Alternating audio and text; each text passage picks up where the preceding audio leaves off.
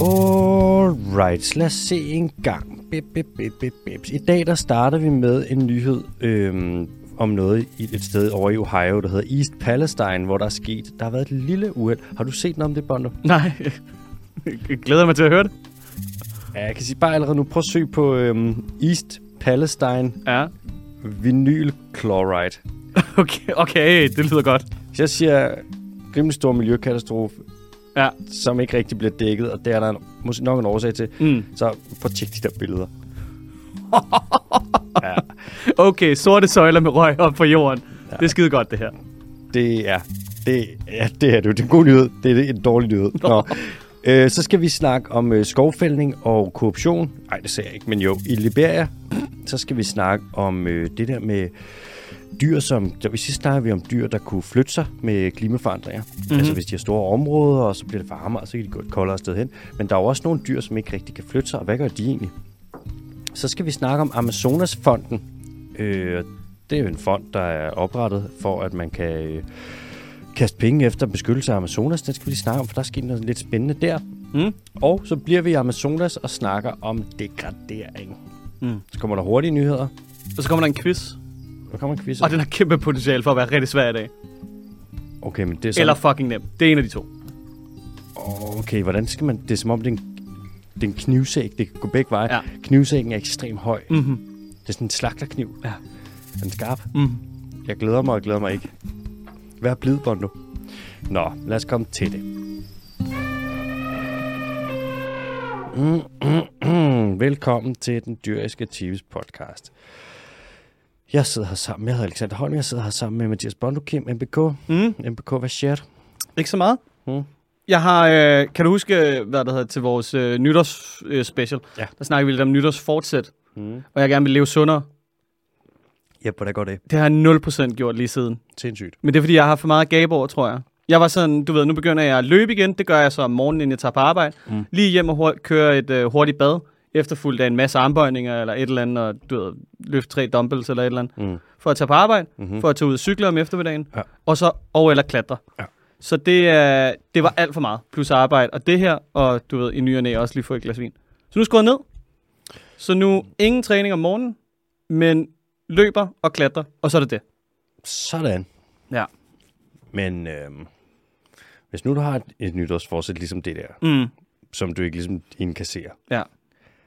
Så har du også en god mulighed for et rigtig godt nytårsforsæt til næste år. Og opgradere. Køb den store pakke. Deluxe-pakken. Investere i fremtiden. Ja. Sæt mål. Nej, der er meget sådan en SMV-regering. Det er, bare, det er meget her og nu. Mm. Ja. Har du en kommission? Ja, det kan jeg da love dig for. Så Jeg nedsætter en kommission næste år for at finde ud af, hvad det næste nytårsforsæt skal være. Kan kommissionen lave en aftale om en aftale? Ja, men det var, det var faktisk det er meget SMV, fordi det var en frivillig aftale med mig selv. Jeg kan jo bare bryde den, hvis jeg har lyst. Sid- Bare, du, Sid- nej, du bliver helt målløs.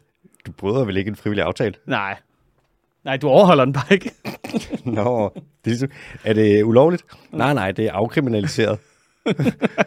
mm. Så det er lovligt? Ja, nej, den- nej, det er afkriminaliseret. Øj, den tog, den tog lang tid for at fise ind på lystavlen hos mig. Hvad med dig? Hvordan står det til? Jamen, det står godt til. Øhm, jeg er jo begyndt at øh, træne igen efter en lang pause fra træningscenteret. Mm. Og øhm, jeg skal da lige love for, at det gør ondt at eksistere. Ja. Alt gør ondt. Også fysisk. nej, nej, nej, nej. bare, bare sjælen. Det er gloværdigt. Det er, øhm, nu har jeg trænet tre dage i streg. Mm. Jeg startede med, ja, det er lige meget, men jeg har været næsten hele kroppen igennem. Ja. Og alt gør ondt. Ja. Altså selv bare da jeg stod op i morges, jeg står op, så gør jeg ud, så vinterbader jeg. Og det er sådan, det er også rimelig sådan, det er fucking koldt. Mm. Så det gør, det er smerte, og det er kulde. Og så kan jeg mærke, at det gør mig, godt, det gør mig rigtig godt tilpas. Og det forstår jeg ikke. Men vinterbadning skulle være sindssygt godt for restitution. Er det rigtigt? Ja, altså enormt godt. Det er jo derfor, at øh, hvis du nogensinde har, har set sådan noget fra, fra CrossFit, du ved, championships og sådan noget, ikke? Mm. der lige når de er færdige med øvelser, så går de bare altså sådan direkte ud og dunker sig i sådan et isbad. Jeg vide hvorfor. Det er spændende. Men jeg tror, det er noget med blodcirkulationen. Mm. Det er Nå, ligesom, det er ja, ligesom med selvfølgelig. sauna og sådan noget. Ja. Der kommer fuld smæk på bagefter. Mm. Og så tror jeg, det tager alle affaldsstofferne. Mm. Ja. Så du skal bare blive ved med at vinterbade. Der er ikke nogen affaldsstoffer i den her krop, du. Der er ikke andet end Jeg affaldsstoffer. er bare sund as fuck. Hvad er, det, du, hvad er det, du nogle gange får derhjemme? En calvados, eller tre, eller fire? eller? det er, når man gør, altså når der kommer besøg, så skal man altid byde på et eller andet lækkert. Ja. Og calvados, det er lækkert. Mm. En lille calvados, så kan man få en calvadres og en calva quattro. Det er i hvert fald bedre, end hvis du havde byttet på bønnestuning. Nå, skal vi til den første nyhed? Så vil jeg snakke. Så havde vi lige hygget. Ja, ja. Ja, vi, vi starter. Der, altså, det er tit, at der er lyttere, som øh, er I lytter, I skriver ind med nyheder. Og det er fedt. Selvfølgelig. Bliv endelig ved med det. Det er aldrig sket før, at der er en lytter, der har skrevet, der er så mange, der har skrevet ind med en nyhed, som med denne her. Altså, de har, det er fælleskor. Mm. Og der er mange, der har været sådan, for det første, hvorfor er det her ikke dækket i danske medier? Øh, og hvad fuck sker der lige for det her? Og lad os lige break det ned. Der er nemlig sket det over i øhm, East Palestine, over i Ohio. Det er et sted over i USA. Det er ikke så spændende, fordi det er ikke Florida, men det er stadig spændende nok. Mm. Det har et spændende navn. Der er i hvert fald, det er konfliktfyldt i Mellemøsten. Ja, det er faktisk ikke løgn. Ja. Og øhm, der er så et tog over i øhm, East Palestine her, som er væltet. Et tog med 150 vogne efter sig. Fire af de her vogne, de var så fyldt med noget, der hedder vinylklorid. Ja. Og det er en af de fede ting, ikke? Det er en af de rigtig fede ting. Ja. Men når man siger vinyl, så tænker folk, åh, plader, ej, skal vi, så kan man lige sætte sådan en i, smække sådan en i gramofonen og høre noget Bee Gees. Mm. Eller være en stor miljøkatastrofe. Åh oh, ja, det er også det, det kan. Det er en af de to. Man har haft noget flydende øh, vinylklorid i fire vogne. Og det, øh, det er noget, man bruger til at lave noget plastik. Og det er umiddelbart sådan et kemikalie, som man ikke har lyst til at have i miljøet. Ja. Der er nogle ting, som kan køre, som kan være på togvognen, hvor hvis vognen... Øj, undskyld, det er fordi, jeg sidder og drikker en sodavand, så bliver jeg simpelthen... Det er fordi, jeg vinterbader. Det, det er blodcirkulationen, der gør jeg lige for... Så, skal jeg Så for lige... producerer du bare en masse CO2 ned i maven. Ja, så skal jeg lige bøves lidt. Øhm, altså, hvis der er en vogn, der vælter med mel, for eksempel. Ja. Sådan lidt, ja, yeah, whatever. Så er lige skålet op igen, så kommer der til at være lidt græs i brødet, og så Mm. tager du bare en ordentlig støvsuger ud og samler det op, ikke? Det Dyson? Ja. Hvis der er en vogn, der vælger... Ja, det skal være en Dyson. Mm. Uden pose. En bøvs. Ikke en, en mælpose. Nej, det skal være en melpose. Hvad det hedder... Øh... Ej, du kommer til at tænke på noget sjovt. Det bliver vi nødt til lige at tage. Hvad så? jeg var engang, så mødte jeg en britisk ægtepar, hvor sådan, de var geniale. Ja. Super sød. Ham den ene, ham gutten, han hed Tom James. Mm. Han var fucking sjov. Fortalte han om, at sådan, han har haft en periode i hans liv, hvor han røg rigtig meget Ja. Cannabis. Og han rigtig stoner med drengene. Mm. Og så sagde han, de sad altid hjemme med ham og røg. Og så nogle gange, hvis de, øh, sådan, hvis de løb tør, hvis de ikke havde mere øh, cannabis, Ja, ja. så tog de, så lavede de sådan en trick. De sad altid på det samme, en samme sofa ved det samme gulvtæppe. Sådan en rigtig tykt hyggegulvtæppe. Ej, ej, nej, nej. Så tog han og lavede, så tog han støvsugeren og tog støvsugerhovedet af, så du bare havde det der lille rør. Nej. Og så satte han en sok på, og så tager du og støvsuger igennem sokken, og så alt det, der sidder ude for enden af sokken, For satan. det røg ned i mixbakken, og så røg de det. Og, han var, og jeg var sådan, dude, that's disgusting, does that shit work? Så kigger han mig lige i øjnene og siger han, straight to the dome. Ej, hvor er det ulækkert. Også fordi, altså den type mennesker, ikke? Mm. de går altså ikke ud og, hvad det hedder, dropper deres bussemænd af i toilettet. Ah, ah. Det der, det har været 25% bussemænd, han har stået, siddet og rådet der. Det er 100. Det var lige pinden. Straight to the dome. straight to the dome. Okay. Nå, sorry, det var lige et sidespor. Øh, det her vinylklorid, når det ryger ud øh, eller på en overflade, så typisk så fordamper det. Og det går ret hurtigt. Med mindre, at der for eksempel er flere hundredtusind liter af det, der bare ryger ud. Nu er det sådan, at de her vogne, der væltede, for at undgå, at de skulle eksplodere, fordi der, der gik brand og sådan nogle ting, øh, så går man ind, og så øh, har man skåret hul i dem, og så pisser det her vinylklorid ud. Og der er man sådan lidt, okay, miljøkatastrofe eller hvad, men det er så åbenbart standardprocedur, for hvis de ligger der inde i sådan en metalkapsul, så er det bare en bombe. Ja. Og det er rimelig tæt på noget bebyggelse, og det vil man helst ikke have. Mm. Så man har bare skåret hul. Så ryger der 100.000 vis af liter af det her ud. Ja. Og man er sådan, ah, men det fordamper over. Og sådan, ja, ikke i de der mængder, det gør det ikke. Og så for at undgå, at det skal ryge for meget af det ned i øh, grundvandet, eller bare ud i floderne, Ohio River for eksempel, Så har man sat ild til det. Klasse. Og det er det, som du ser billedet af. Rigtig amerikaner løsning. Ja, og man kan sige, okay, det er faktisk det standardprocedur åbenbart. Ja, i Amerika. Ja, ja, ja. Problemet er så bare, at, øhm, for det, at vinylklorid, det er super kraftfremkaldende. Ja. Og Okay. okay. røgen fra det er åbenbart sådan noget, der kan komme op, og så laver det et eller andet op i atmosfæren. Og så fordi der er noget, hvad er det, hydrogenklorid, altså noget saltsyre, Ja. så, kan der komme, så kommer der syreregn. Ja. Og nu... Øh, Og, man, og, nu, og nu har Peter Tanef, han har været ude og sige, det trækker op til regn. Nu, det her, selv, selv DR vil sige regn. Nej. Og jeg lover dig, det her, det er sådan... Mm, syre nedbør. Virkelig, det her det er bare det er rigtig gris. Mm. Altså det her, det er øhm, for det første, det er virkelig, virkelig giftigt. Og for det andet, så er der virkelig, virkelig meget af det. Og for det tredje, så er det noget lort, når man brænder det af. Og for det fjerde, alt der kan gå galt, er gået galt. Mm. Hvis man går ind, og du kan bare søge på vinyl chloride Ohio, så... Altså, Altså, det ligner de der scener fra katastrofefilm, når en, når en vulkan står i udbrud. Altså, den der søjle af sort røg. Mm. Altså, rigtig Mordor-røg. er det også. Ja. Der var ikke bare kun vinylklorid med. Det var først kom det frem sådan noget, og der er væltet tog, der var vinylklorid. Ja, det er ikke så godt, og ej, vi sætter lige ild til det, og medierne prøver sådan lidt at dyste ned. Ja. Og Sådan, ah, men det skal vi ikke lige snakke så meget. Der var også noget, der hedder etylenglykol monobutyl, Ja. som er Klassisk hvad? Ikke godt. Nej. Og så var der noget, der hed isobutylen.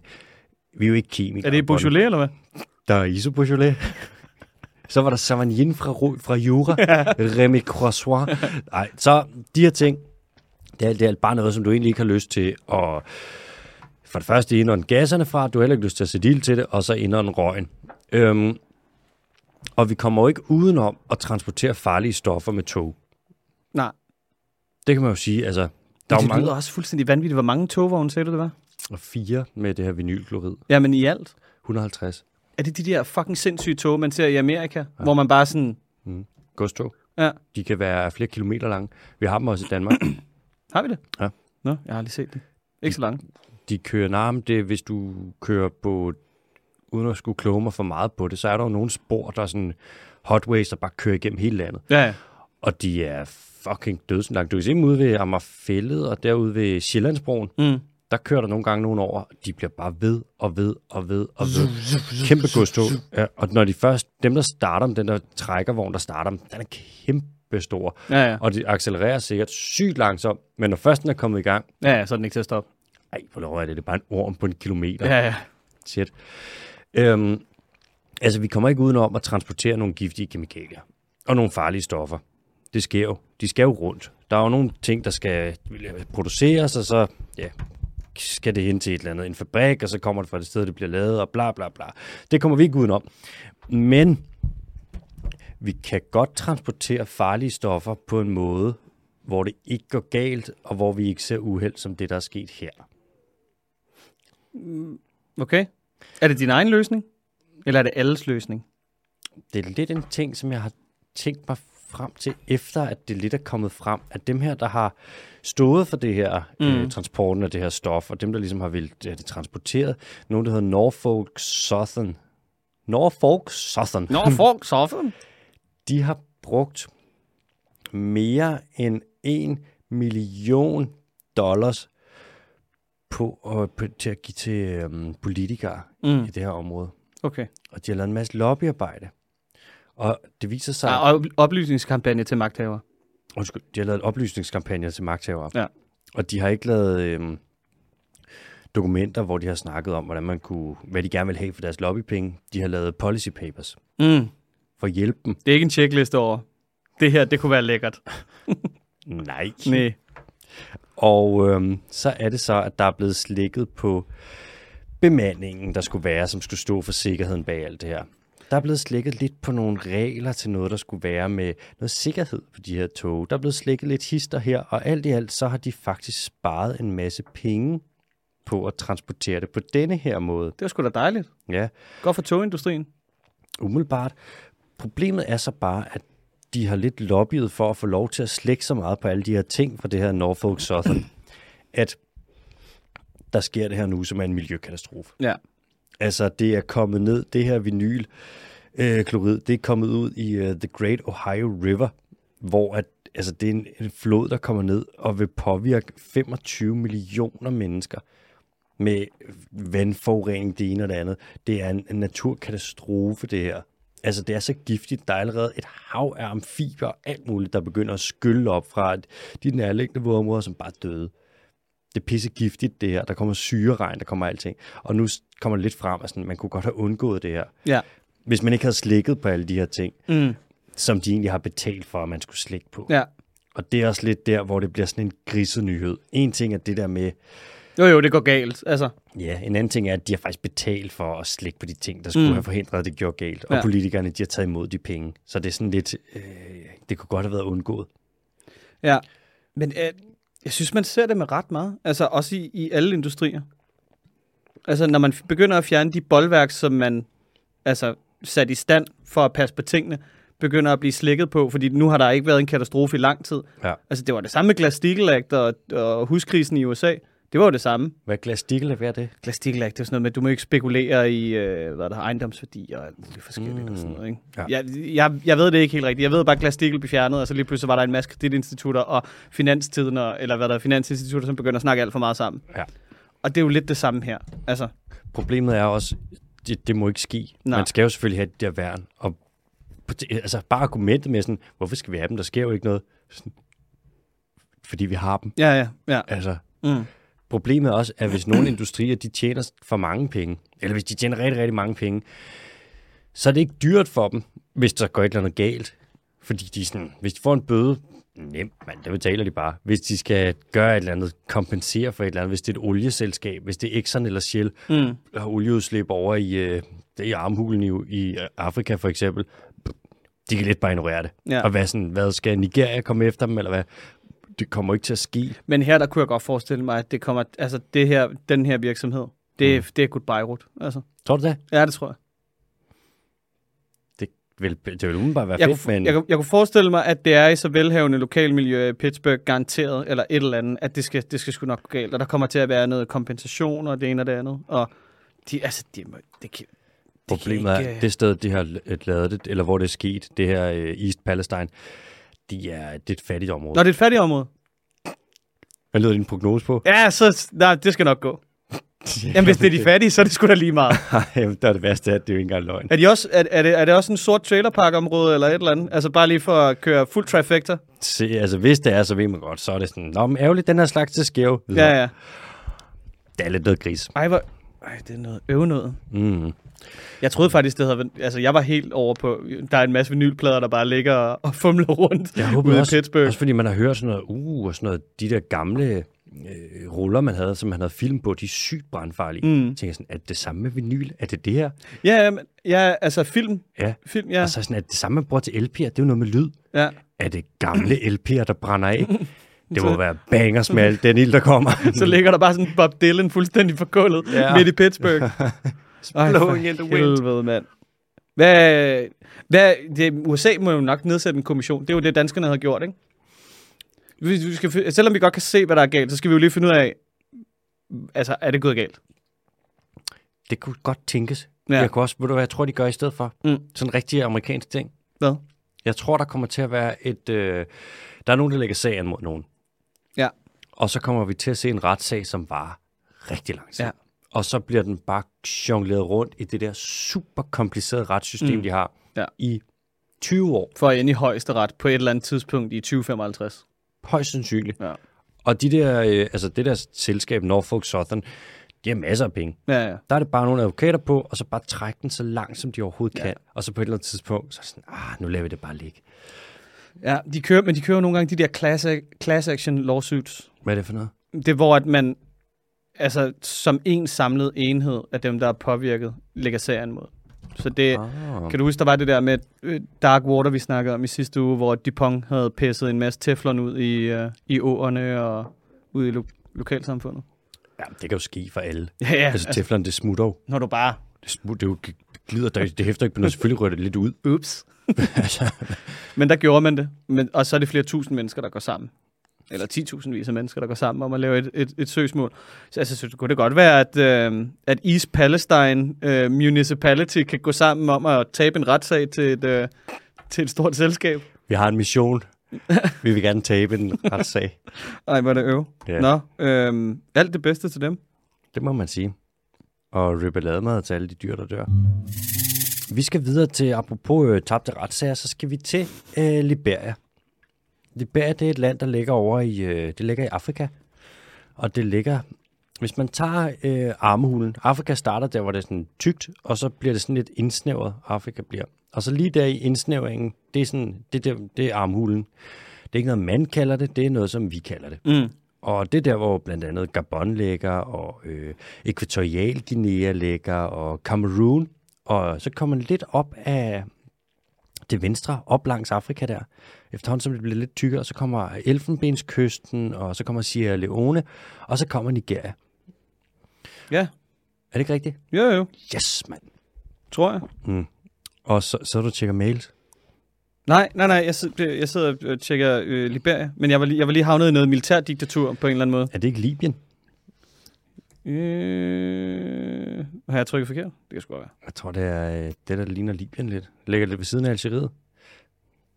Og Tunesien? Ja. ja, det ligger, det ligger, ja, det ligger, nej, det grænser op til Ægypten. Nå. Nå. Anyways, i Liberia, der er der lige sket noget lidt spøjst. For der har været en retssag mellem et tømmerfirma og sådan noget, et statsligt apparat, som står for noget med tømmer. Så er vi der. Yeah, baby. Amerikanerflag. Er det det? Ja, en stjerne. Ej, gud ja, det ligner da sygt meget det amerikanske. Mm. Hmm, spøjst. Nå, og nu er det sådan, at det her tømmerfirma over i Liberia, de vil gerne eksportere en masse illegalt fældede træer. Vi snakker træer til- med en ret høj værdi. Og det må de selvfølgelig ikke, fordi de er illegalt fældede, og det ved alle.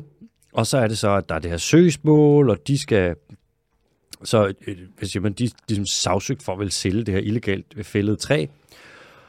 Og så kommer der en anden instans, som kommer ind over, også sådan et offentligt apparat, som kommer ind og trumfer den her anden offentlige virksomhed, eller anden offentlige myndighed, og siger, øh, det der, det skal de bare have lov til. Det der træ der, fri lejemand, det sælger de bare, det eksporterer de bare. Fedt. Så nu har vi en retssag, hvor at der er nogen, der, prøver, der skal stoppe med at gøre noget ulovligt, og alle ved, det er ulovligt, og så kommer der bare en anden offentlig myndighed ind og siger, nej, nej, I fyrer den bare af. og man kan sige, Så var åben krig nede på kommunekontoret. Fuldstændig.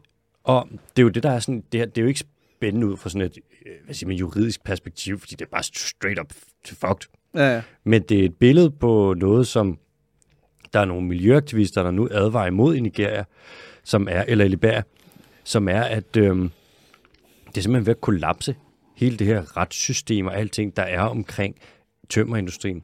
Og illegal skovhugst i Liberia stikker fuldstændig af for tiden. Mm. Og de har nogle træer, noget rigtig jungletræ, ja. som er ret høj værdi, og nu høvler de bare helt lortet ned og øh, sælger det. Og det hænger også sammen med sådan, den politiske situation i Liberia, som er særlig. Deres præsident, han er øh, fodboldspiller, George Weah, Okay. og har åbenbart været en rimelig sådan, succesfuld fodboldspiller. Ja, Så er han blevet præsident. Det er Og- da klass, klassisk. Altså, jeg har også, øh, hvis, hvis Niklas Benter, han stod på stemmesedlen, så havde han da også fået, så havde Lorden fået min stemme lige med det samme. Kræftet med at ruske op i, i Folketinget. Hvad hvis det var øh, Stig Tøfting? Samme.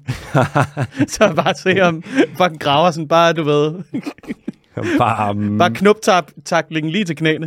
bare møver, møver ind, smadrer Folketinget. kæft, Henrik Dahl. nu fucking kæft. Henrik Dahl er jo stoppet på Twitter. Nej. Han har slettet sin Twitter. Nå, han var da ellers så god. Ja. Han har travlt med at skrive alle mulige åndssvage ting.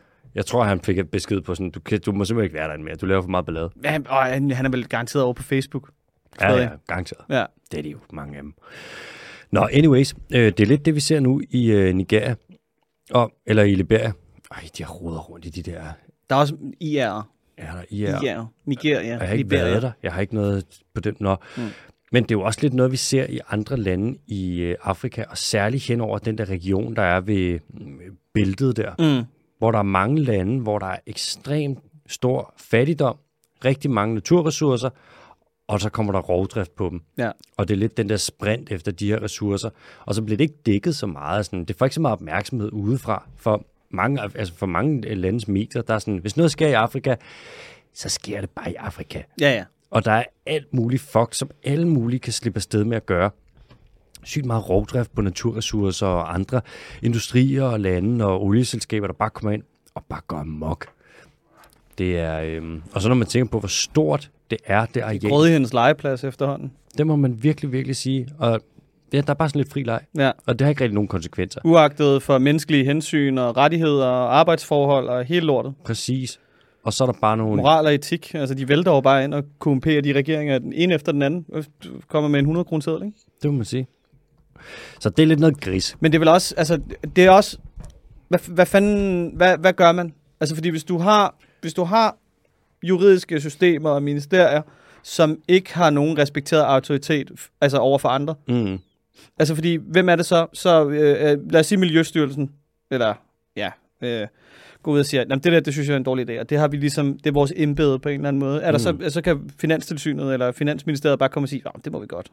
Så, så smuldrer det hele bare lidt, ikke? Altså, Jo, det er rigtigt. Det burde være totalt separate instanser, mm. men de har bare overlap. Det er ligesom, nu siger du selv, Miljøstyrelsen. Hvis, og det er jo det også det, vi ser med nogle ting. Hvis de kommer med, de skal tage sig af miljøet, Mm. men hvad så hvis Landbrugsstyrelsen de får en, en fix idé, Ja, ja. så har vi jo et overlap.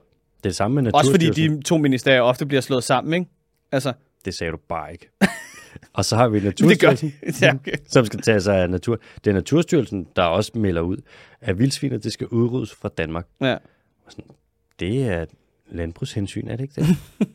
Sådan, Hvorfor siger I det? Ja, Det er også Naturstyrelsen, der er landets største tømmerproducent. ja. Skal I ikke tage af naturen, i stedet for at producere træ? Det Nej. er... Så det, det var ret.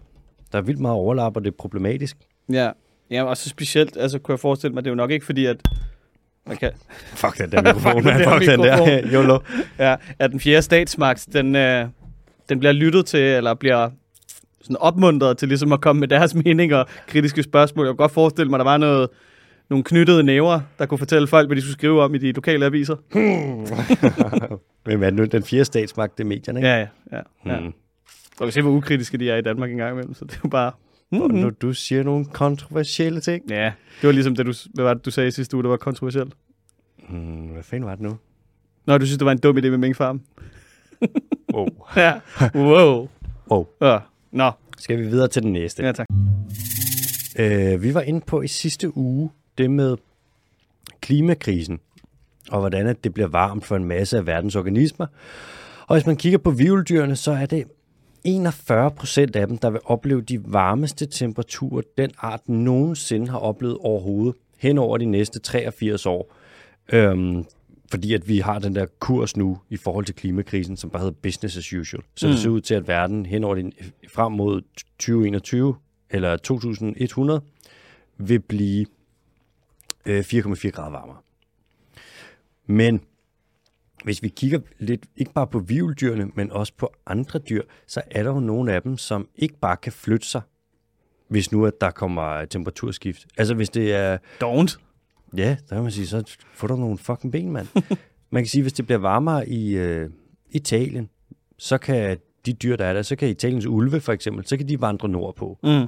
Og det er der bare andre dyr, der ikke rigtig kan flytte sig på den måde. Det er for eksempel øh, muslinger, øh, og det er rankefødder, de der underlige, dem man kalder barnacles. Rankefødder. Ja, du ved, når du, du ser dem på sten og sådan noget, så, så der, det ligner sådan en lille sten med et hul i, og så stikker der sådan nærmest en tunge ud en gang imellem. Sådan nogle små, øh, det er vist nok krabstyr faktisk. Øhm, Crabs. og de kan jo ikke bare rykke sig. Det bedste, der kan ske for dem, det er, at de sidder på en eller anden båd, der sejler et koldt sted hen. Ja. Og muslinger kan heller ikke. Så hvad gør de her arter?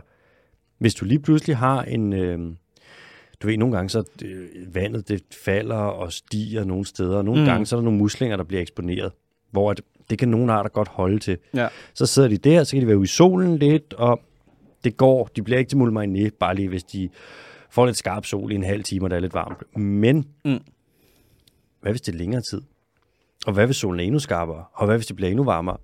Så er de jo bare kogt. Ja, ja. Så på mange måder kan man Så er det sige, bare direkte op og så ned til pomfritterne, og så er der mulfrit. Ja, Og alle er sådan, hvor var det nemt, mand. Og vi, ja. Men øh, de- hvordan, hvordan migrerer de og, og over hvor store distancer? Fordi man må forestille sig, at når de, jeg ved, gyder sådan en. Ja. Hvad gør den? Ja, det, det kan Så sidder de, så er der nogle hanner og nogle hunder, Ja. og ellers er de hermafroditter. Ja. Og så på et tidspunkt, så synkron, så spærmer de og øh, slipper æg ud i Ja. vandet. Som så, så- så hæfter sig fast til... Ja, det er så det. De først så bliver de ligesom, så mødes sperma i æg. Ja. Så er der befrugtet æg, der flyder rundt i vandet. Mm. Så klikker de, og så kommer der larver ud. Ja, og de sætter sig så fast på noget og bliver til en, en mussel. Præcis. Ja. Og de kan så flyde med havstrømmene og flyde langt væk. Og Okay. der er Så alle de- mulige... Så det er, ikke, det er ikke fordi, at hvis du har for eksempel har en ø, der har en musling eller sådan noget, så, det, så kan den godt migrere mm. til Mhm. videre på en eller anden måde. Ja. Ja. Men den kan ikke rejse op og gå, når den først sidder fast på en eller anden lækker sten. Nej, og det er der, jeg tænker, så uddø, mand. Ja, Så uddø dog. for helvede. Så Survival, er of, også ligegyldigt. Altså. survival of the walker. Ja, hvor er din fitness? Survival of the walkest. det, kommer, det, er, det kan skævvride, hvordan at klimakrisen påvirker forskellige dyregrupper. Mm. At nogle af dem simpelthen bare ikke kan flytte sig. Ja. Og det er jo selvfølgelig ikke så godt. Vi skal videre til noget andet. Vi skal videre til Amazonasfonden. Ja. Det er en fond, som blev lavet før, at øh, det blev lavet i 2008 af Tyskland og Norge, som sagde, Amazonas bliver fældet. Ikke godt. Lad os være nogle lande, der giver nogle penge til at beskytte Amazonas. Mm-hmm. Og øhm, så gjorde man det. Tyskland smed nogle penge i det. Norge smed nogle penge i det. Norge giver ret mange penge til andre lande, for ikke at de skal fælde deres skov. Ja. Så de Og- kan købe aflad for al den olie, de giver øh, sælger. Det, det er jo faktisk nok lidt det. Ja. De har gjort det i Gabon, nede i Afrika. Der Mm. gav Norge sådan noget. Hvor meget Det var rigtig flere hundrede millioner, for Mm. at de ikke skulle fælde noget skov. Ja. Nu har de givet nogle, vist nok nogle milliarder til Indonesien, Ja. og det virker. sådan, vi laver fælles skoven, vi kompenserer jer. Og det er jo meget fedt, at de gør det med deres olieformue. Og vi kommer nok ikke udenom, at det er en af de løsninger, der skal være på biodiversitetskrisen. Men du har ret i, det er stadig aflad. Mm. Og det er jo, ja, det, må- det må være som det er. Anyways, så var den her Amazonas-fond der. Mm. Og det gik fint med den, stille og roligt. Der blev kastet nogle penge i, de rykkede nogle ting. Og så kom der en præsident over i Brasilien, Ja. som hed Bolsonaro. Bolso fjolso. Bolso Fjolso. Hvad, Fjolso naro. hvad tror du, han gjorde? det ved jeg ikke. Han tog bare pengene, og så brændte han bare noget skov af alligevel. Hvad tror du, han prøvede at gøre med fonden? Det ved jeg sgu ikke. Hvad gjorde han? Var han, var han kreativ? Kløgtig? Hmm, ja, inden for et meget begrænset... Lad os, hvis vi, jo, nej. han, øh, han prøvede at afvikle den. Okay, ja. Han var sådan, ja, yeah, fuck it. Han gjorde det med mange ting. Ligesom det, de har, det der svarer til NASA over. Ja. i Brasilien. Det er noget, der hedder INPE. Det er dem, der overvåger satellit, overvåger øh, regnskovsfældning. Det er Ja. ikke ligesom i Venezuela, Mm. hvor der bare sidder Eduardo Klein. de har faktisk mere, der Skud ud, Eduardo, mand. Kæft, han er fed. Okay. Så han bare helt alene og kigger på Google, Google Earth Ja. og holder øje med alle idioterne.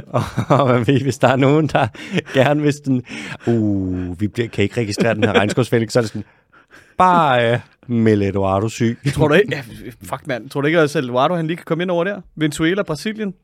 Kom ikke det Ja, ja. en ekspert. Mm. Men øhm, Udlicitere det. Nå, Bolsonaro han prøvede at... INPE, de penge, de fik til at overvåge regnskovsfældning i Brasilien, dem kottede han. mm. Slut med det. Øh, den her Amazonasfond, den prøvede han at afvikle. Slut med det. Han gjorde Ja. alt, hvad han kunne for ligesom bare at øh, gøre Amazonas dårligere stillet.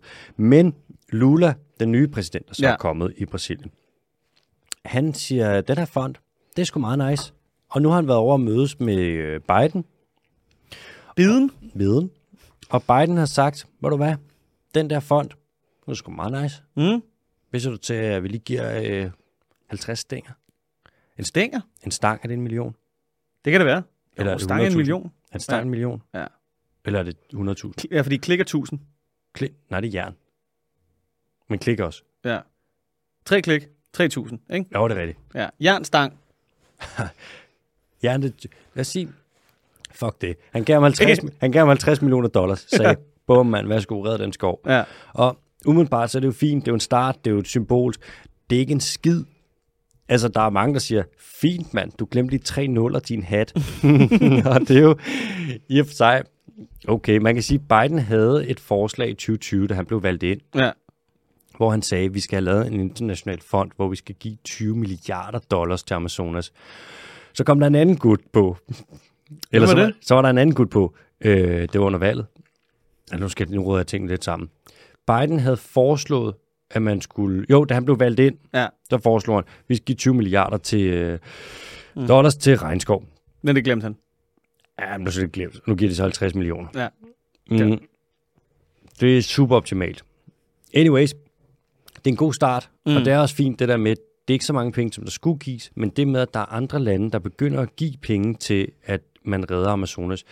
Det er ret godt. Frankrig har også meldt ind og sagt, ja, yeah, lad os da fucking gøre det. Ja. Storbritannien har meldt ind og sagt, ja, det kan vi så godt. Storbritannien har allerede givet 223 millioner pund til at redde Amazonas. Ja. Så ikke igennem Amazonasfonden, men bare igennem forskellige andre tiltag. Og det er jo det, der skal til. Det er jo det, vi også tit siger, der mangler penge til naturbeskyttelse. Ja, ja.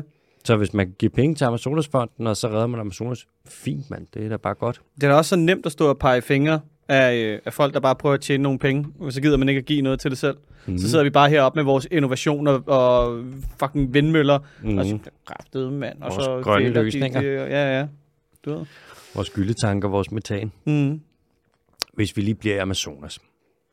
Er der dobbelt Amazonas? Ja, det er der. Der sker Men vi har, meget. vi har, det er også længe siden, vi har været der, synes jeg. Mm-hmm. Vi har sprunget over et par gange. Det plejer jo at være sådan et fast indslag. Du ved, hvad er der gået galt i Amazonas i denne uge? Præcis. Dun, dun, dun.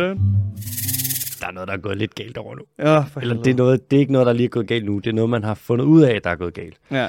For når man kigger på regnskov, så siger man, er det fældet, er det ikke fældet? Nå. Men det kan også være noget andet. Det kan være degraderet. Det kan for eksempel være, hvis der har været sådan en, en tømmerhugst, hvor man bare har været inde, og så har du fældet nogle træer og trukket dem ud, men du har ikke fældet hele skoven. Det kan være, hvis der er tørke, altså du kan have regnskov, der er begyndt at tørre ind, hvor at en masse organismer, de så lider, og økosystemet ændrer sig, men der er stadig regnskov. Det er bare mm. en, ved at blive transformeret til noget tørskov af en art. Der kan være brand, hvor at du kan noget brand, der kommer hen, og så brænder det nogle områder af skoven, og så hvis du kigger på sådan, man deler skoven op i sådan nogle squares, nogle firkanter på et eller andet, så kan x antal et eller andet af en af dem være brændt, hvor resten så er intakt. Og på den måde, så kan man sige, Amazonas kan være mange andre ting end fældet, som er dårligt for Amazonas. Og nu viser det sig så, nu har lavet et kæmpe studie, der er 35 forskere fra en masse forskellige lande, mm. har kigget på det, og det viser sig, at omkring 38 procent af Amazonas er degraderet. Det vil Ja. sige påvirket på en eller anden måde negativt. Det er ikke fældet som sådan. Nogle af træerne kan være fældet, men det er ikke fældet, det er ikke væk. Det er stadig regnskov. Det er bare degraderet. Gået i stykker. Er det ret meget? Mm. 38 procent af Amazonas, det er 2,5 millioner kvadratkilometer. Det er et område, Som er. jeg ved ikke, hvor mange fodboldbaner der er på. Det svarer til øhm, 10 gange Storbritanniens areal. Okay. Det er ret meget. Det er mange fodboldbaner. De har også mange fodboldbaner derovre. Det er jo ikke nærmest ikke andet. Manchester er jo en fodboldbane. Hver by. Det er Liverpool også. Ja. Alle Premier League-hold har jo et stadion. Ligesom Leverkusen i Tyskland. Det er, øhm, Det er noget råd. ja, det er lidt noget råd. Man kan sige, med Amazonas der, der sker mange ting fra mange forskellige fronter. Du har selvfølgelig Brasilien, hvor størstedelen af Amazonas ligger. Mm. Og det tegner godt nu med den nye præsident. Han har også bare travlt med at få lavet om. Mange, Ja, bare travlt med ikke at blive slået ihjel. travlt med ikke at blive slået ihjel. Mange af de aktiviteter, der er i Amazonas, de er jo illegale. Og det, det, per definition, så er det bare, altså, det er ikke nemt at stoppe kriminalitet i et gigantisk område. Og komme hen, og alle dem, der ligesom ødelægger Amazonas på den ene og den anden måde, og få stoppet alle dem, det er et kæmpe stykke arbejde. Så mm. selvom man gerne vil, så er det ikke nemt bare at gøre. Men Nej. der sker mange gode ting. Der sker noget, mange gode ting i Colombia også, som også har en del af Amazonas. Venezuela, fuck knows, mand. Det er kun Eduardo Klein, der ved det. Ecuador, der sker også nogle gode Eduardo. Så vi må se, jeg tror, uh, vi har det der tipping point for Amazonas, som mm. ligger om fire år, hvor at, så kollapser lortet, ikke? Ja. Men jeg synes ikke, det ser ikke ud som om, det er 100% sikkert, at det kommer, Amazonas kommer til at kollapse. Mm. Tværtimod, så vil jeg sige, jeg har ikke tabt håbet for Amazonas. Der sker for meget godt, selvom der også sker noget lort. Ja. Men det er jo også, altså, altså de der, de der skovbrænde, de opstår jo også i, uh, i regnskov naturligt, ikke? Altså, Jo. så der er vel også, altså, øh, der har vel i mange år været sådan en buffer, men hvis du presser det til bristepunktet, Mm-hmm. så, kan man, så bliver det jo katastrofalt, hvis der bare opstår en eneste. Altså. Præcis. Ja, det er, lidt, det, det er ligesom, hvis du fisker ål nu, Mm. Ja, det er et dumt tidspunkt at gøre det. Ah, så kan det være tilbage. Det kan nakke den, ikke? Ja, ja. Hvis det var for 100 år siden, så er det lige meget, om vi fiskede ål. Hvordan går det med ålen? Er der noget nyt? Jamen, det går øh, dårligt. Ja. Der er... Der er stadig ålebuffet inde på, på bakken. Der er ikke, øh... Har du været og kigge for nylig? Nej, men det ved jeg, det kan jeg mærke, der er. Ja. Ålebestanden er gået tilbage. Siden 1980 er den gået tilbage med 98 procent. Det er næsten, altså rundt regnet 100 procent. Ja. Og øh, Jakob Og Jensen... det er, alle- det er dem alle sammen, hvis det er 100 procent. Ja, det er ret mange. Mm. Og at der så stadig er ål, det siger lidt om, hvor mange ål der var før. Ikke? Mm. Jakob Jensen der, den nye øh, fiskeriminister, han har været nede ved noget, der hedder Bælthavernes øh, Forening. Ja. Bælthavernes Fiskeriforening, kan jeg huske.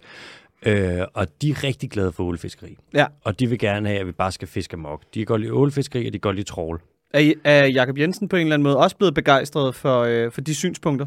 Han har ikke meldt noget ud med ålene nu, Nå, men så er han fucking begejstret, det kan jeg love dig for. men det spøjs er, at jeg tror, at Jakob Jensen på et eller andet punkt, han er ikke den øh, venstrepolitiker, der er størst fortaler for trål, for eksempel. Der er nogen, der er altså længere frem end ham, og han skulle faktisk have haft nogle synspunkter omkring trål, som er nogenlunde.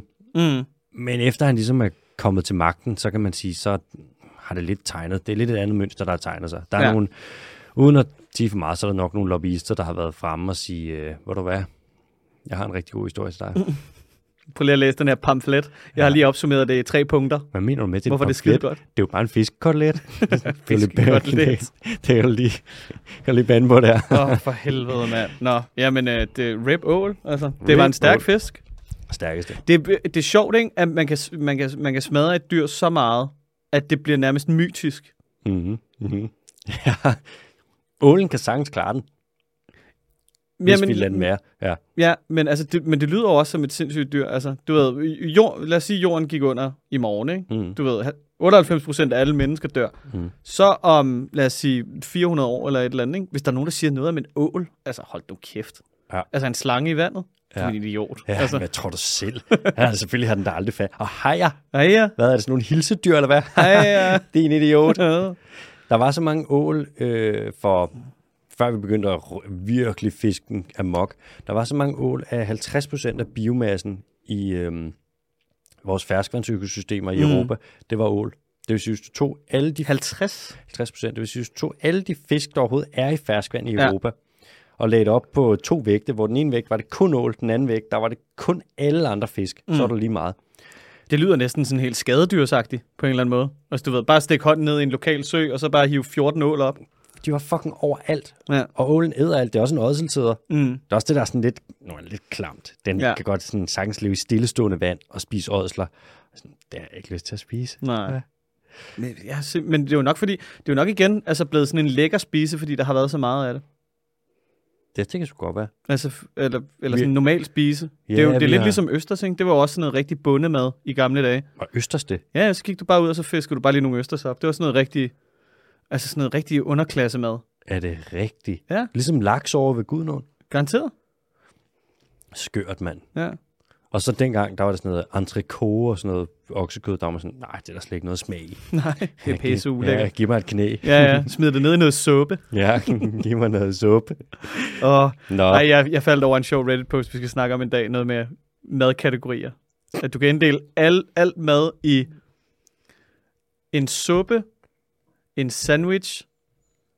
Hvad fanden var det så? Og så er det to andre kategorier. Og det er, et, altså, om, det er bare et cirkulært argument. Du sidder bare i flere timer og bare sidder og skyder på hinanden. det må vi tage. Det tager vi næste gang. Ja.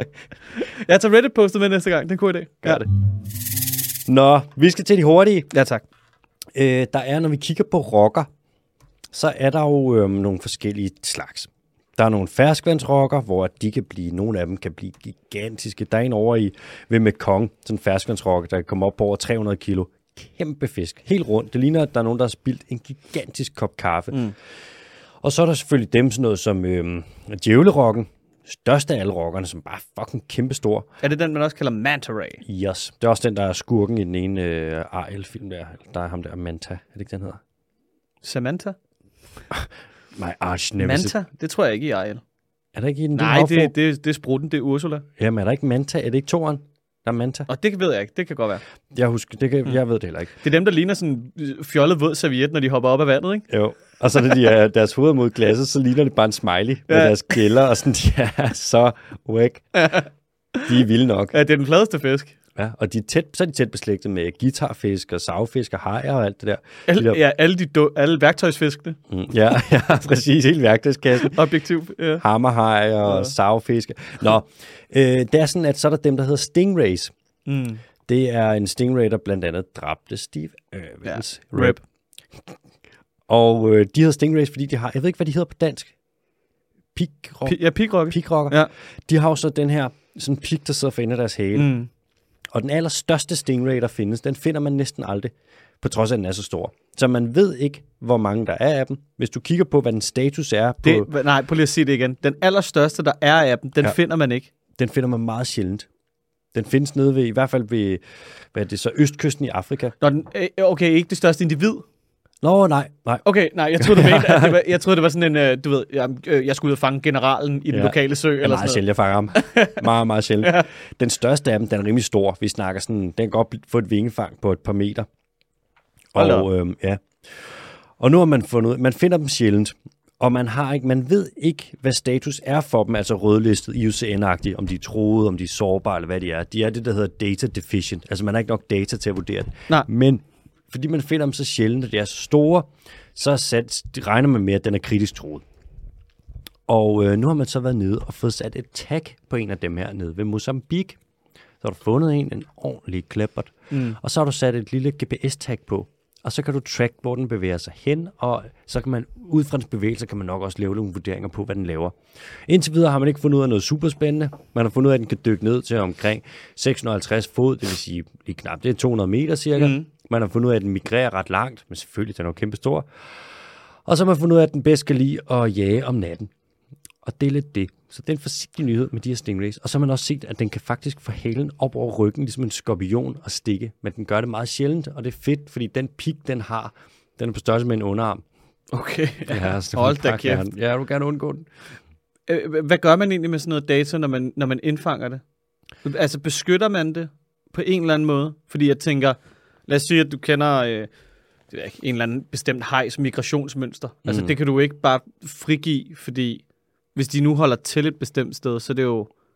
Du tænker i forhold til fiskeri, og Ja, ja, det er faktisk rigtigt, man gemmer det der data. ja, Både af den årsag der, ja. og så også fordi, at den her data vil du bruge til at publicere nogle øh, videnskabelige artikler. Mm. Og hvis der er nogen andre, der får fat i den data, så kan de jo publicere det. Ja. Ja. Og så kan de så at sige, så kalder man det at blive scooped. Så kan de komme ud med den artikel, du vil ud med.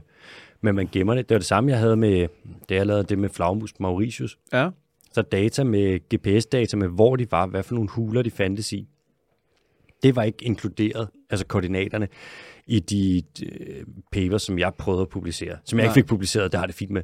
Fordi, at, som sagt, det, hvis der er krybskytter eller nogen, der er efter dem, så kan de jo finde dem. ja. Så det er faktisk rigtigt, det beskytter man. Tror du, man handler med sådan information? Tror du, der er nogen, der kunne finde på det?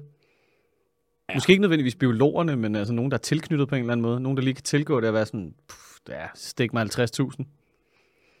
det, det findes jo sikkert et marked for det. Ja, ja. Altså, øh, hajfiskeflåden, Altså, de skal ja, vide, hvor hajerne er. Ja, ja.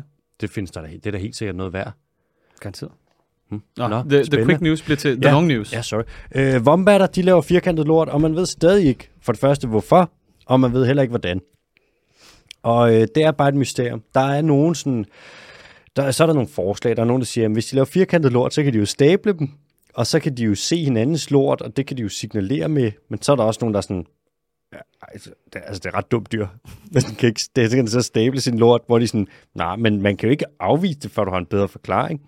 Så er der nogen, der der er alle mulige teorier, alt muligt. Det er meget sjældent at lave firkantet Nej, nej, nu siger jeg noget kontroversielt. Ikke? Jeg tror, at chancen for, at man leger med sin lort, den er større, jo lavere din IQ er. Så det der, det skal de ikke begynde på. Altså, det er jo ikke, der er jo ikke nogen intelligente mennesker, der sidder og tænker, nu skal jeg da lige prøve at lave en kringle ud af min pølse, eller et eller andet. Det er fucking sjovt. Det er Bondus konstant. man ved heller ikke, hvordan de laver firkantet lort. Nej. Så det, man har gjort nu, der er en forsker, som gerne vil kigge på det, som har fået fat i to roadkills nede fra, jeg tror, et eller andet sted i Australien. Mm. Eller, øh, ja, den omkring.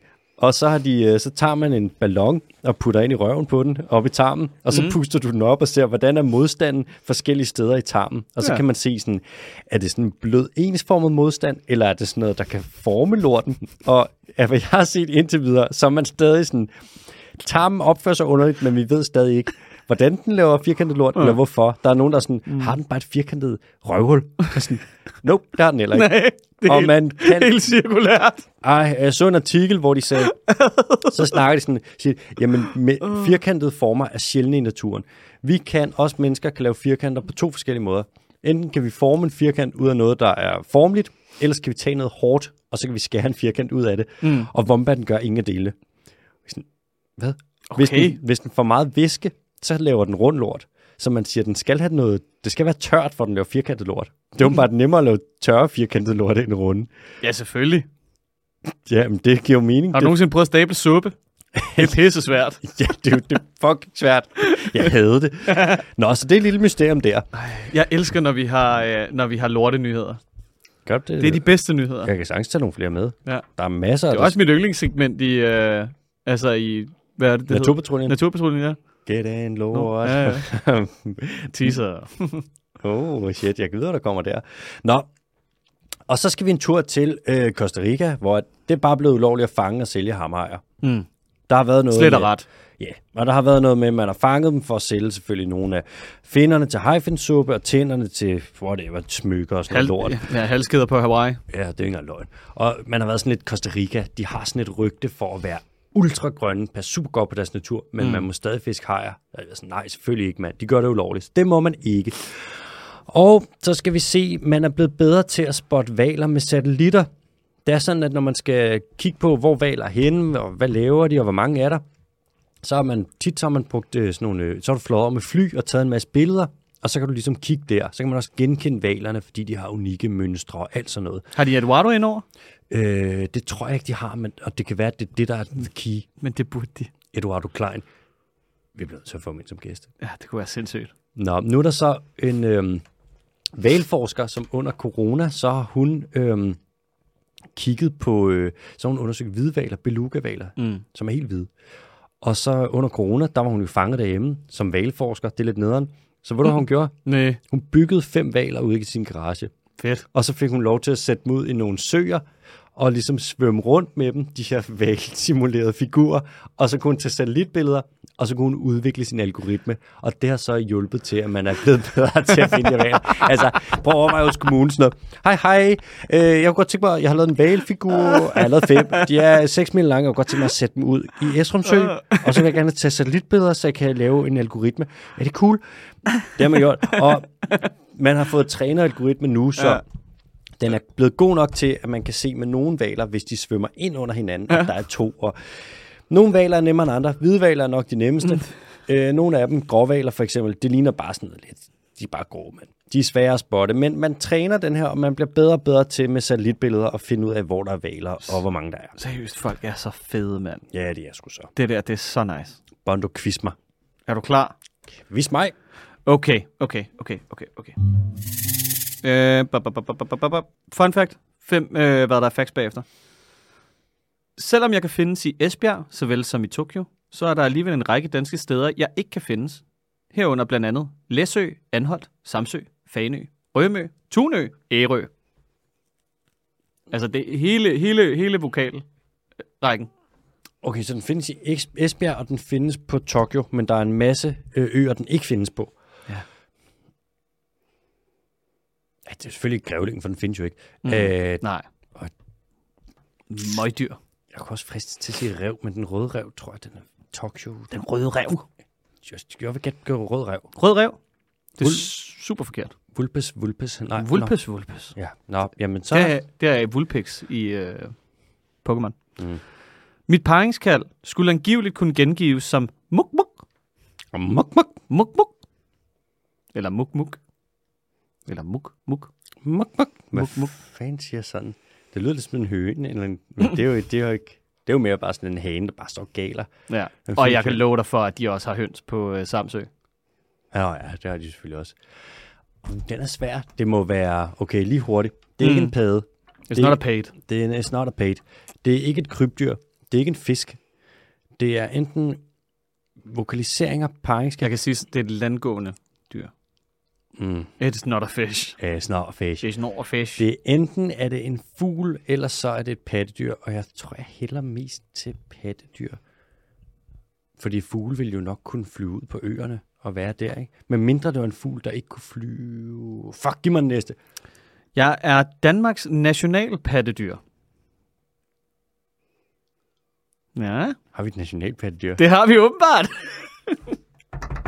Okay, Jeg kan, fortælle, jeg kan fortælle dig så meget, at øh, det var en afstemning i 2004 i Søndagsavisen, hvor man afgjorde, hvad var Danmarks nationalpattedyr. Det er de skulle da ikke myndighed til at Hold bestemme. din kæft, Alexander, din hater. Okay, det er... Okay, så Det kan da være, det kan være, at vi skal have en klumme i Søndagsavisen. Det kunne være fucking sjovt. Kunne det ikke? Er den landstækkende? Ja, ja, og whatever. Det er altså... Det Vi har en være. landstækkende podcast, altså. Så True that. Øh, det skal vi da have. vi har en international podcast. Også det, at der er folk, der hører den i Norge. Er der det? Ja. Nå. Øhm, bup, bup, bup, bup. Det er ikke en flagermus. It's not a fledermaus. It's not a flagermus. Det er ikke en insektæder. Så Nej. det er hverken muldvarp eller spidsmus eller nogen af dem der. Fuck, det er ikke en knæver. Mm. Jeg har ikke lyst til, at det er en knæver. Knæver. Muk, muk. Muk, muk. Den, Muk, muk. den vokaliserer det. Muk, muk. Pattedyr. Den findes både i Tokyo og Esbjerg. Altså, og hele strækningen derimellem nærmest. Og hele strækningen imellem. Ja. Er det ikke fordi, at du ved, man har fundet den i Esbjerg og i Tokyo? Sådan Nej, helt, nej, nej. helt specifikt. Men den har bare Prøv kæmpe udbredelsesområde. Prøv at tænke på, hvis noget var endemisk til Esbjerg og Tokyo. Ah, Køfte dør. Esbjerg Rottel. den er fandme svær, men den er god. Jeg bliver nødt til at have en ledtråd mere. Også fordi det er nogle, det er nogle mærkelige fakta, ikke? Jo, men det er godt. Ja. Fra næsetip til halespids kan jeg måle op til en halv meter i ekstreme tilfælde. Krop og hale udgør mere eller mindre 50 procent hver især.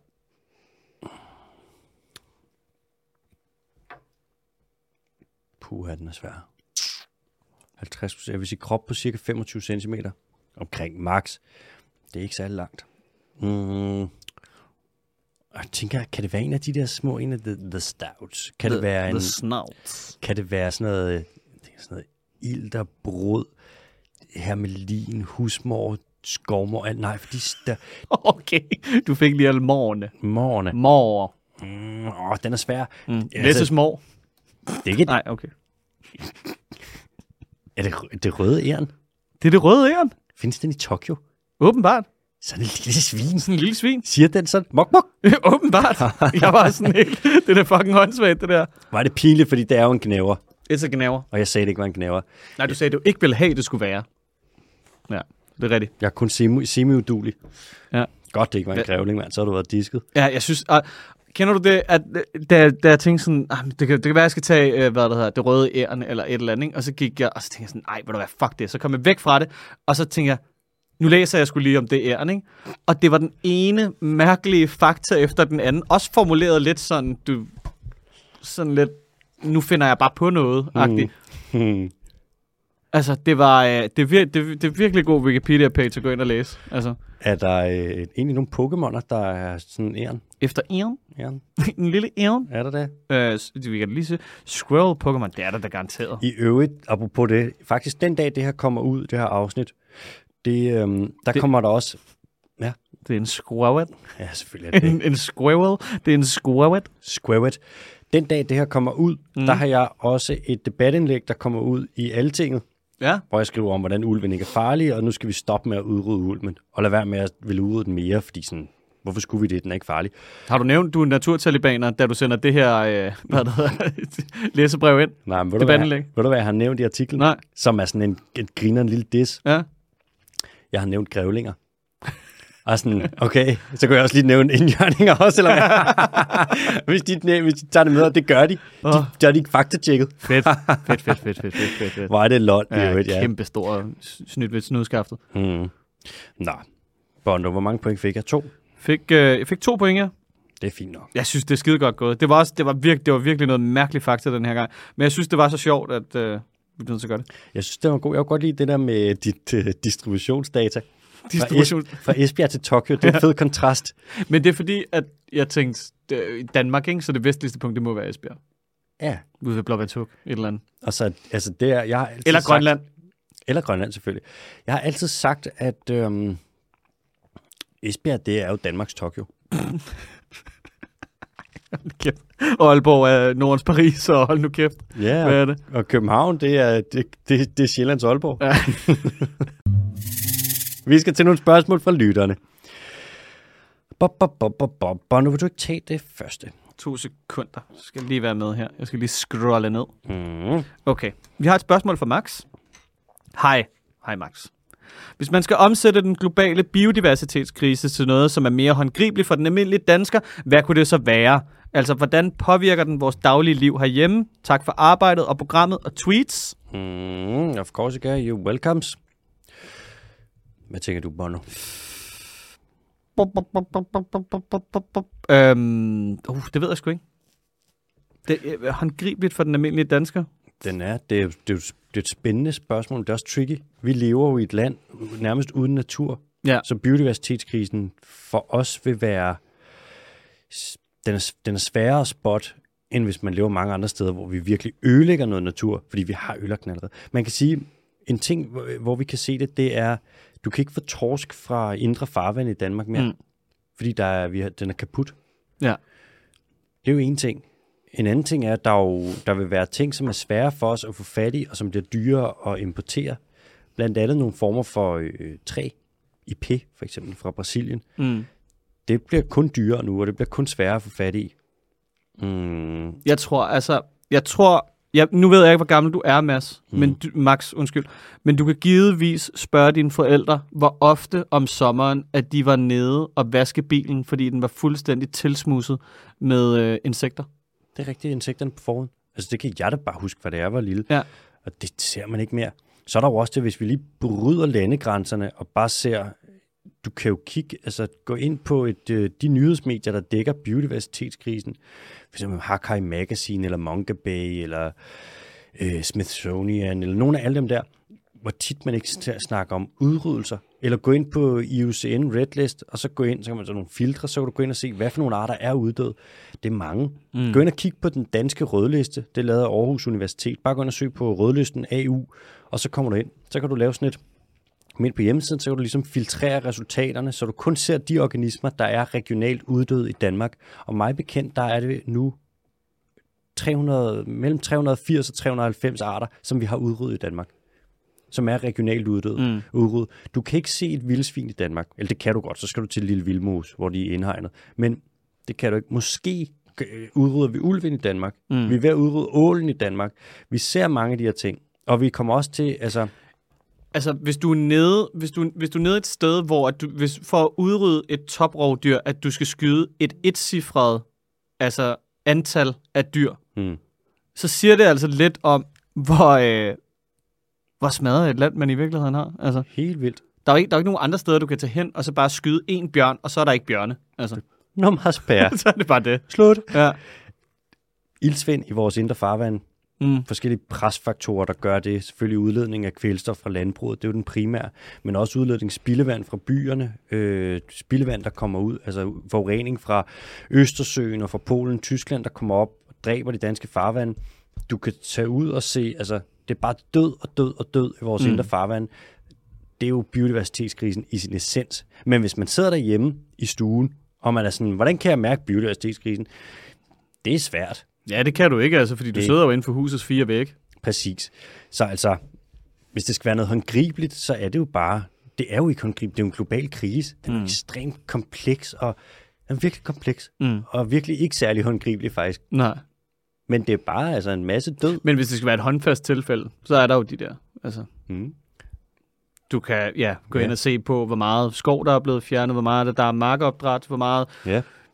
Ildsvind, der er i vandene, hvor meget ålgræs, der er blevet fjernet. Mm. Altså, er, der, er, er det ikke også, når der er overmætning af, af alger ud fra landbrug og sådan noget, ikke? Det svarer jo lidt til, når der er algeopblomstringer i de indre farvande i København, Mm. Ja, det gør det jo. Det som noget så ligger som sådan en kæmpe sky henover Sådan alle de slap. planter, der vokser på, på bunden af havet. Man kan også, ja. Du kan også gå ud, Max, så kan du se, om du kan finde en stork, en hvid stork, eller om du kan finde en sort stork, eller om du kan finde en herfugl, eller en biæder, Mm. Eller en falk.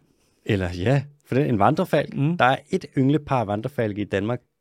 Du kan en tårnfald kan du måske finde, give gode point, fuglebækko. Ja. Gå ud, se om du kan finde, altså gå ud og se om du kan finde en kongeørn. Der er masser af dyr, vi har udryddet i Danmark. ja. Så det håber jeg var svar på det. Mm. Ha' en god dag. ha' en god dag. hej, hej. Nå, så har vi et spørgsmål fra Simon. Ja. Skriver, har sgu lige et lytterspørgsmål. Ja, Okay, Simon. En muldvarp. Jeg elsker, når man starter et spørgsmål på den måde. Ja, ja. En muldvarp. Hvordan overlever den frost? Slut. altså, I snakker om, at den ikke bruger så meget luft, men hvis den i lang tid ikke kan komme op over jorden, eller kan den grave i frosset jord, eller kommer der stadig luft ned til den, Øh, men hvis den i lang tid kan komme op over jorden, eller... Nå! Altså, øh, altså hvis jorden er frosset til, ja. og så skal der åh, så mange spørgsmål. Ja, hej Simon. hvis okay. nu, okay, hvis du har en øh, muldvarp, der er nede i noget jord. Typisk Ja. så der, hvor den er nede, den vil grave sig ned under, hvor jorden frosser til. Det er jo det.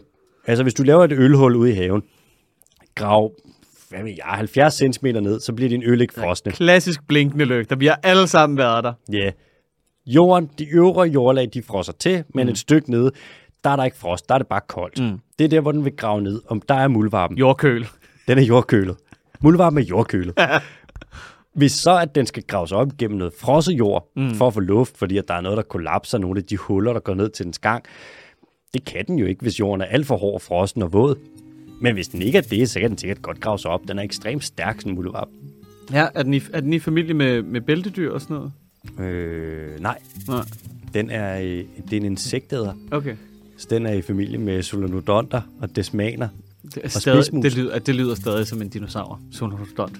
Sonodont. Solen. Solonod... Hold da kæft. Solenodont. Ja. Den er også ekstremt fylogenetisk distinktiv. Anyways, det er muldvarpen. Altså, hvis der ikke er luft, så bliver den jo kvalt, ikke? Ja. Øhm, men jeg vil gætte på, at der stadig kommer luft ned, selv hvis det frosser lidt til. Og så meget luft bruger sådan en lille dømmel jo Og hvis den dør dernede, Hmm. fordi den bliver kvalt, fordi der ikke er noget ilt, du vil aldrig vide det. Så skal man bare have sådan en lille ribbelade med. Mm. Er det Schrödingers muldvarp? Ja. Schrödingers død? Ude mærket. Ja, jeg tror ikke, jeg har mere. Jamen, jeg har heller ikke Har du ikke mere til Simon? Mm, nej, jeg tror faktisk, det, det simpelthen, den skal have luft. Hvis den ikke kan få det, så er den Mm. fucked. Og jeg tror godt, den kan grave, hvis jorden er lidt frossen. Det tager Ja. bare længere tid, Mm. og det er meget koldt for den små Men det er en tålmodig. hænder. Ja. Muldvarpen er et meget tålmodigt dyr. Det har jeg altid sagt. Det var alt for i dag. Adios. Os. Fuck, hvor skal jeg pisse, mand? Nej, ret nu, fordi jeg begynder simpelthen at tage overført. Au. Nej, så vil der være 10 over over.